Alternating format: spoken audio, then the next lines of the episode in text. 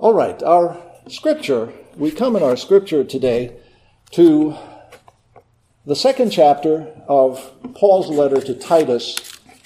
Our sermon text is the first two verses of Titus chapter 2. But to get a, a running start on this topic of old men, let's see one small verse of the Old Testament that give gives us or expands our, our view of God's view of old men and old women of old age. It is not something to be dreaded.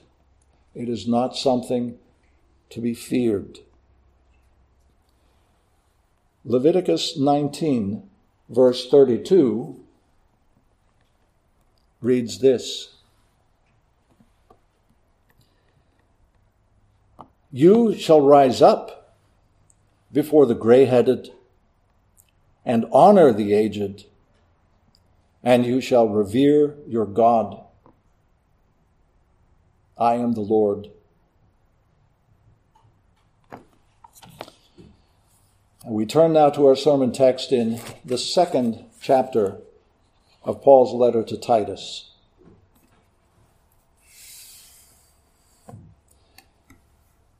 The apostle is writing to Titus, his colleague, whom he has left on the island of Crete in the Mediterranean, to finish what had been begun there in terms of gospel proclamation, and the second reason, to appoint elders in every city on the island of Crete, just as Paul had commanded Timothy before they parted company.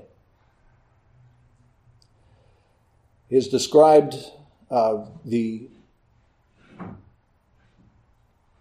baleful effect of sin on men, particularly, it seems, on the island of Crete. And then he says in chapter 2 But as for you, speak the things which are fitting for sound doctrine. Older men are to be temperate, dignified, sensible, sound in faith, in love, in perseverance. Amen. May God add his blessing to this reading of his word.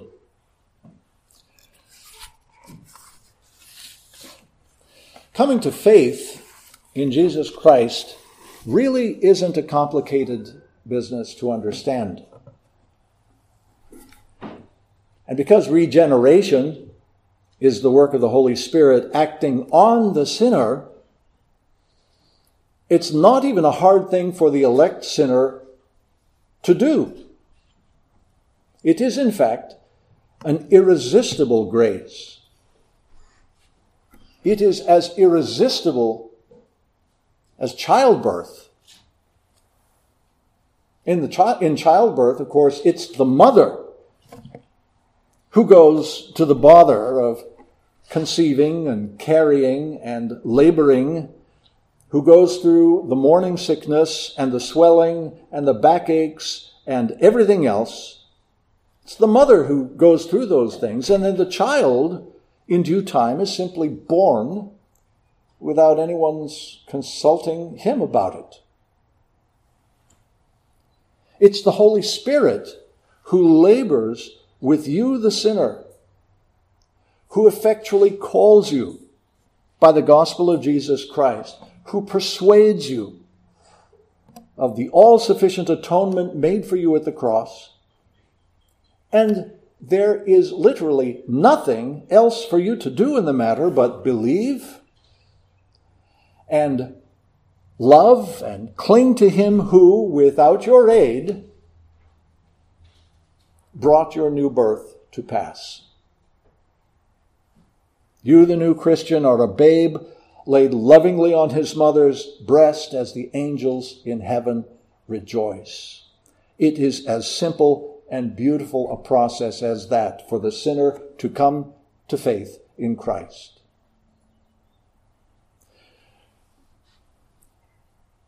The Christian faith or The Christian life is profoundly simple in its beginnings, but it is absolutely comprehensive in its scope.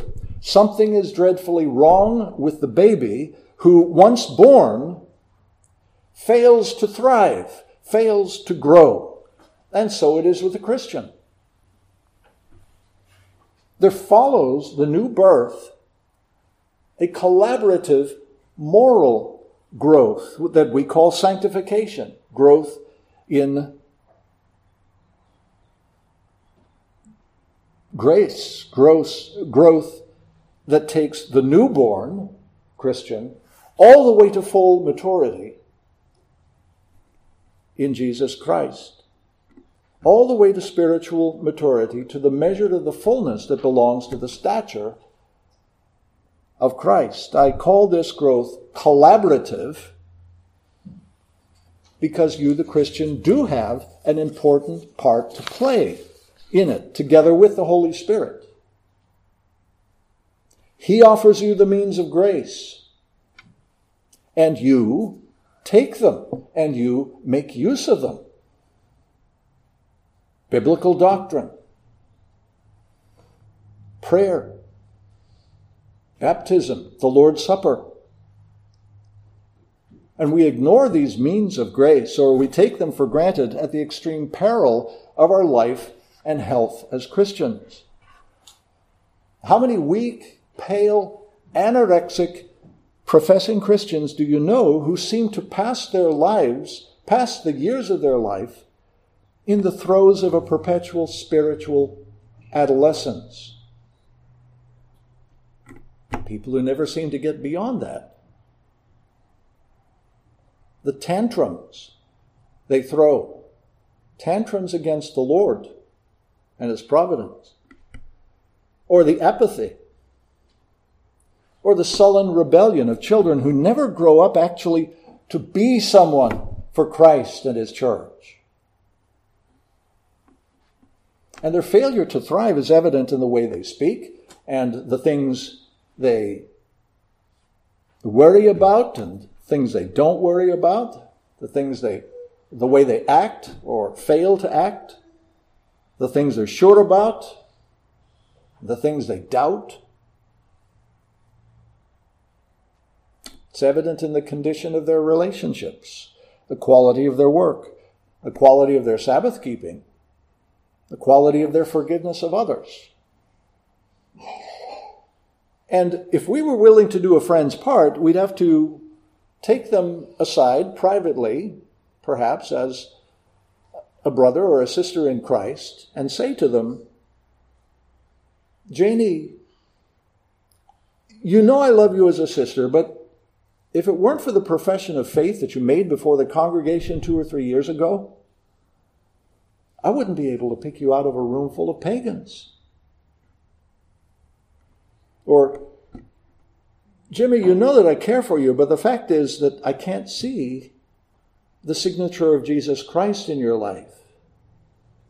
Where's the difference that he makes? What's going on with you that you seem to be the man that you always were?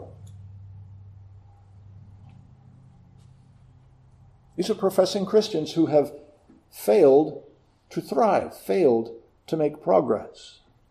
Now, let me make this caveat lest you misunderstand what I'm saying. One of the glorious things about the kingdom of God is that God has elected a veritable flower garden of diverse people to serve Him. Our interests and our talents and our personalities are by no stretch of the imagination in lockstep conformity with one another. There's a seat at the table of the Lord for chess players and for hockey players, scholars and skydivers, janitors, physicians, hawks, doves, male and female, Jew and Gentile, slave and free. And it's no small miracle that God calls us into one body to live together in peace and love and holiness for the praise of his glorious grace. What brings and keeps us together as the church isn't any commonly held earthly interests or natural talents or preference for suits and coats and dresses and so forth. It's the Spirit's transforming and harmonizing us into one body through the application of sound biblical doctrine to our lives. And this doctrine, as we learn it and begin to speak and live it, it yields results that you can actually see. Lovely results. Real results. Because the gospel, after all, isn't just another philosophy of life. The gospel is life. It's a wellspring of life. The gospel is that light of the eyes that gladdens the heart, the good news that puts fat on the bones, as the Proverbs reminds us in chapter 15. The gospel does that. The Apostle Peter, quoting from several places in the Old Testament, calls the church a chosen race, a royal priesthood, a holy nation, a people for God's own possession, that you may proclaim the excellencies of him who called you out of darkness and into his marvelous light. And dear friends, we don't get into that marvelous light by nature. If we get there at all, we get there by grace. The grace of sound doctrine supernaturally applied from God's standpoint and from our standpoint, gobbled down hungrily into the thirsty, hungry sinner's soul. The first chapter of this letter, Paul's letter to Titus, the first chapter shows us what an awful job Titus had ahead of him. It's a job that Anyone who doesn't understand the power and transforming love of Jesus Christ for his church must have considered mission impossible. Paul had left Titus in Crete with the task of setting in order the things that remain, those new church planting efforts going on there on the island, which means, in part, finding and appointing qualified elders to teach and lead the church in every city. That was Titus's mission. But look what he had to work with. Look at the whole Cretan culture. This is a land morally shipwrecked. It is a land ethically bankrupt. Crete has this prevailing cultural ethos notorious throughout the Roman Empire for deception, notorious for laziness. They were known to be a people of words, not deeds. So, where are you going to find the kind of leaders the church needs in a culture like that? Where are you going to find men of truth, men of action? One of their own poets, Epimenides, a Cretan himself, says, and said 600 years before Paul came along, said Cretans are all liars, evil snakes, lazy bellies. And Paul tells Titus, you know, the man was right. The Cretan national character is a disgrace. And Titus, you're the man with the job of changing it changing the culture one man at a time.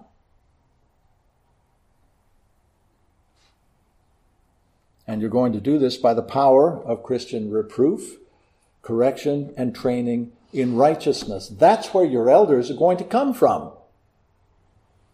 That's where your pastors are going to come from. Pastors and elders aren't born that way, they are made that way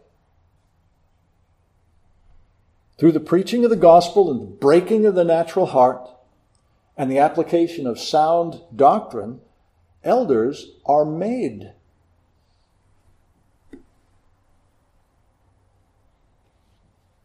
I wonder what you look for in the men who lead you. What do you look for in your Christian husbands, your Christian fathers, your Christian elders? What do you look for? They, they are not the product simply of a more refined human nature than their peers. These men, whatever office they hold, they're products of supernature. Men possessed of the Holy Spirit, men who are in the grip of the transforming God. And Paul is saying you won't find these men anywhere, Titus. You won't find them in Crete. You won't find them in this world. You won't just happen across them. You're going to have to fashion them yourself with the help of God's Holy Spirit and by the application of sound doctrine in your preaching.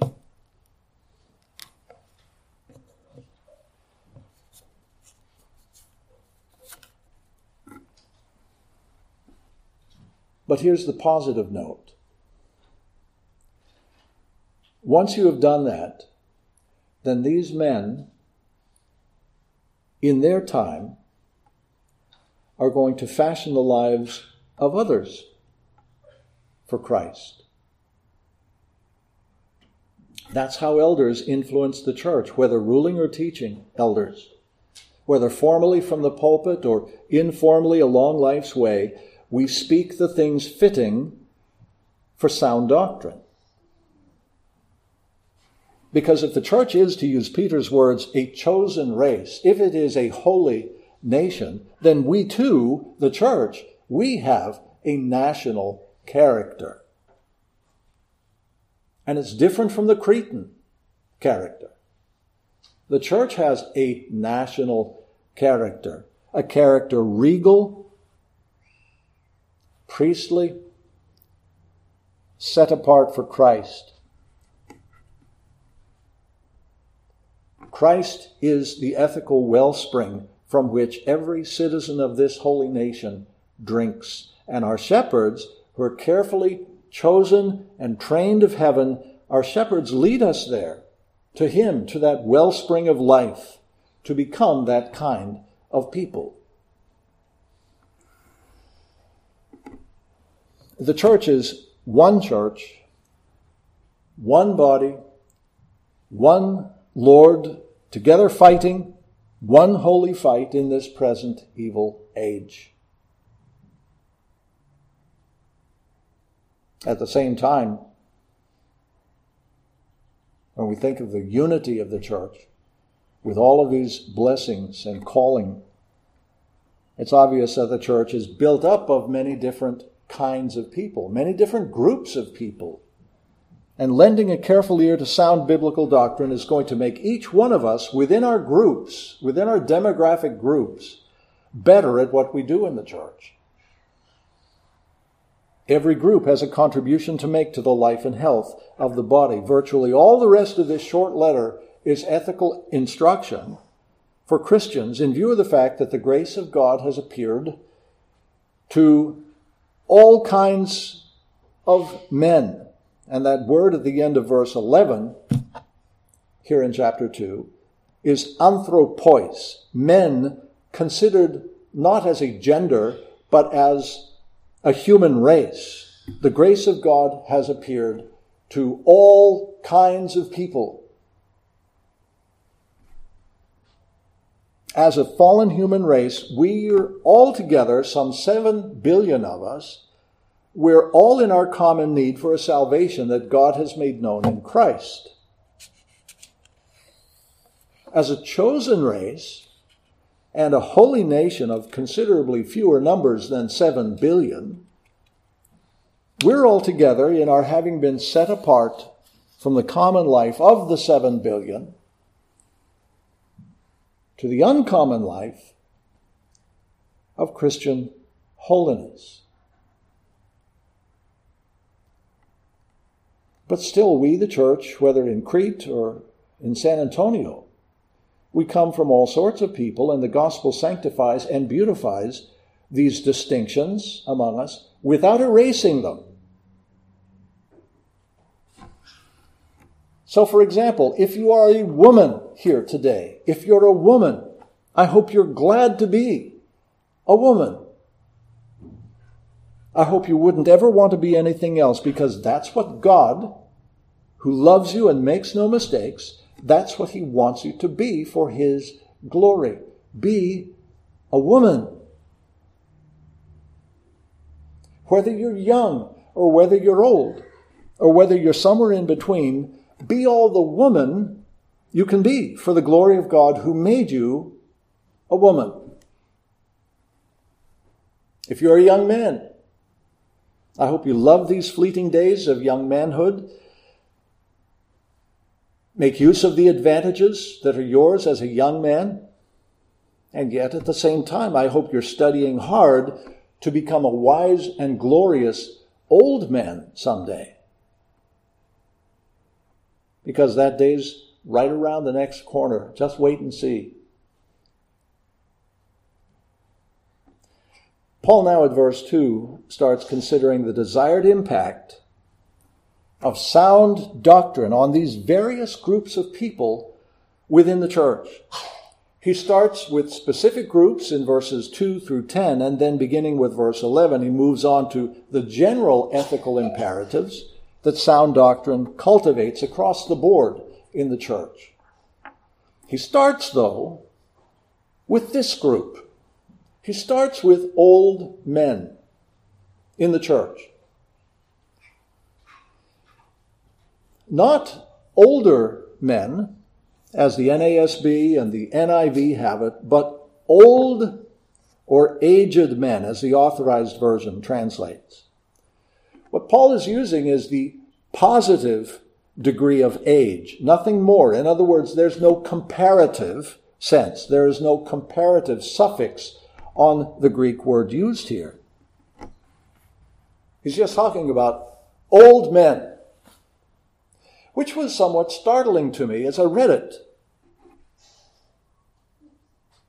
Because it implies that the day will come, if God so blesses, that I will not only be an older man than I am now, the day is going to come when I am actually and positively and absolutely old.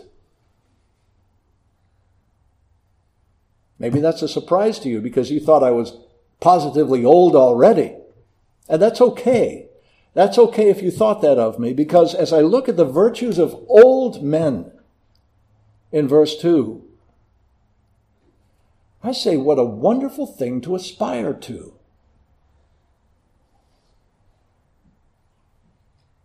If I, by the grace of God, become these things that are written in verse 2, then I'm prepared to be an old man in the absolute sense, to be temperate,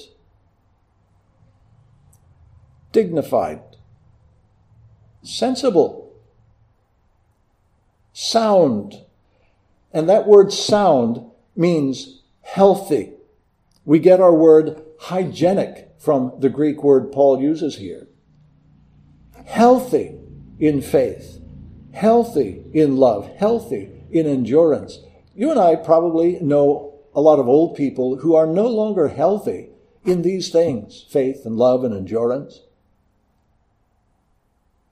But if this is what I can be when I'm an old man in Christ, I say, sign me up for it. What a wonderful thing to grow old this way, through sound doctrine, growing ever closer to the Christ of Scripture and ever closer and more useful and more beloved to the people of Christ. Why do you suppose it is that Paul starts his list of the various groups in the church? Why does he begin his list with the effect of sound doctrine on old men? Well, let me hazard the opinion that today old men are maybe the most marginalized, neglected demographic people in American churches. Old men. The emphasis today in the American church falls on programs for the women and the children, and not necessarily in that order. As long as the church has a strong, well attended Christian ed program for the kids, the eyes of many, everything else in the church can pretty much go by the boards. And if the church offers vital support and service opportunities for women to help other women, how much better still. As for young men, we'll fit them into the college and career group. All the better. After all, to keep the sons of God from mingling with the daughters of men on the weekend. But where does the American church keep their old men? Well, I don't pretend to be able to answer that except to say that by the grace of God, Reformed and Presbyterian churches seem generally to do a better job of exercising them than many other churches do. And for that we can give thanks in Reformed and Presbyterian churches. Old men are being put to use and using their gifts. But why does Paul begin with the sought after effect of sound biblical doctrine on old men? Let me suggest some possibilities. First of all, as a Christian man himself, Paul is sensitive to the honor that's intrinsic to advanced age. Now, the unbelieving world around us doesn't see this or acknowledge it. The unbelieving world around us seems to take a peculiar perverse joy in lampooning old age and its frailties. The unbelieving world around us is blind to the experience, the skills, the knowledge, the wisdom, the manners, the customs, the courtesies, the courage, the sense of perspective, and all the other advantages that belong to a man who has walked many years on God's green earth. Instead, by every means at his disposal, from cosmetic surgery to unnecessarily farming out to nursing homes, the care of frail older moms and dads, to exterminating or otherwise ruining the generations coming up behind it, this present generation of Americans is frantically trying to erase the inexorable signs of its own aging. It's a mad commercial stampede designed to separate fools from their money. I actually heard this not long ago on a radio commercial as I was driving somewhere.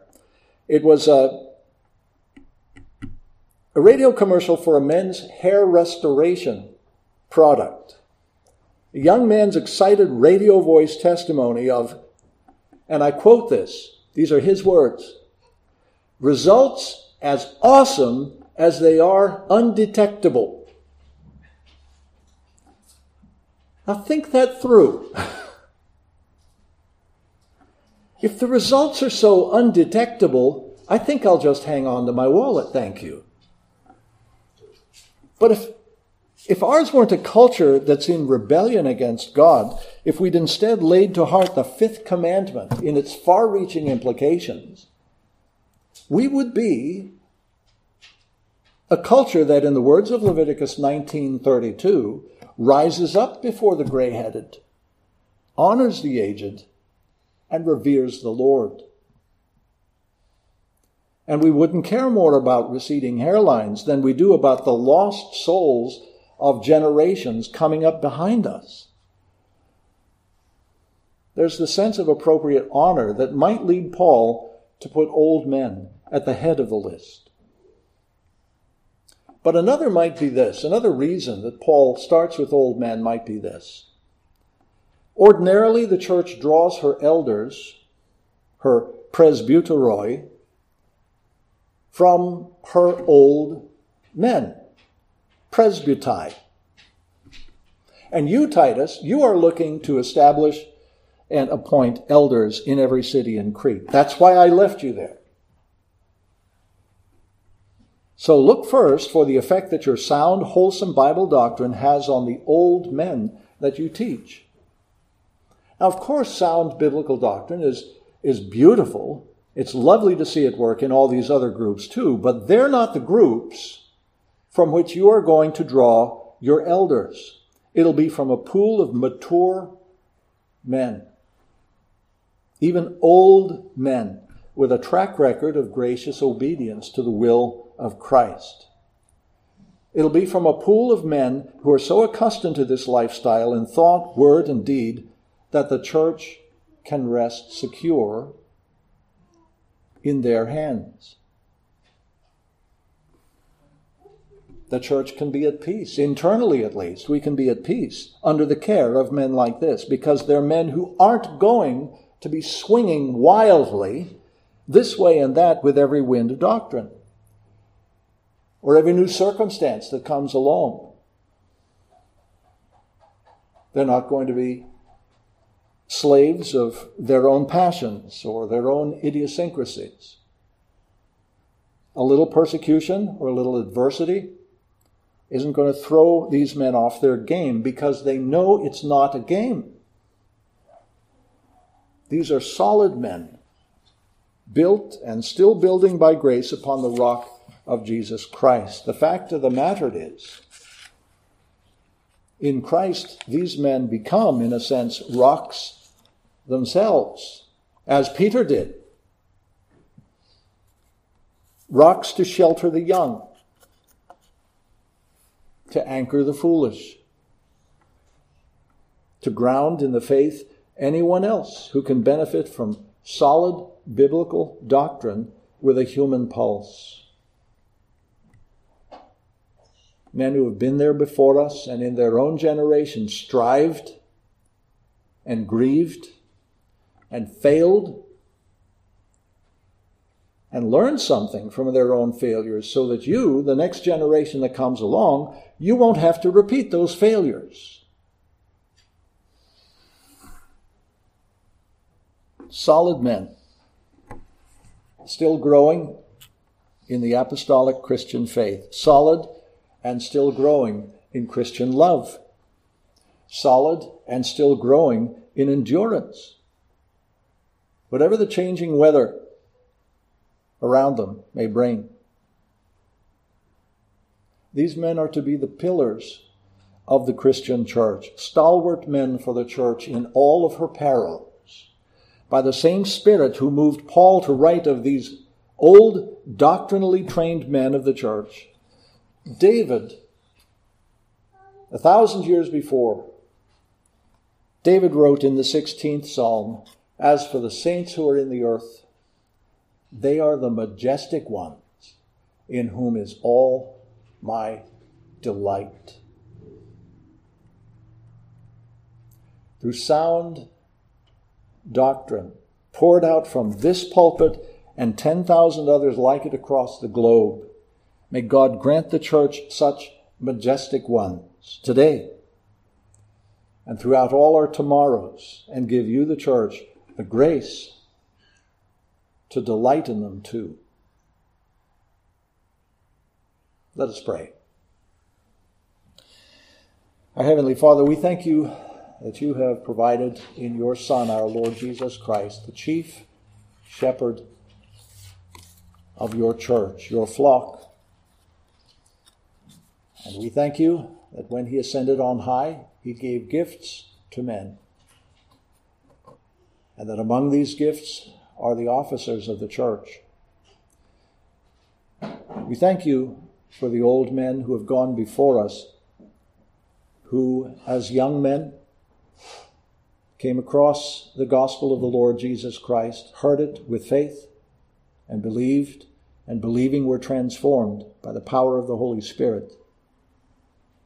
We thank you for those old men of our own generation who have taught us the gospel and shown us in their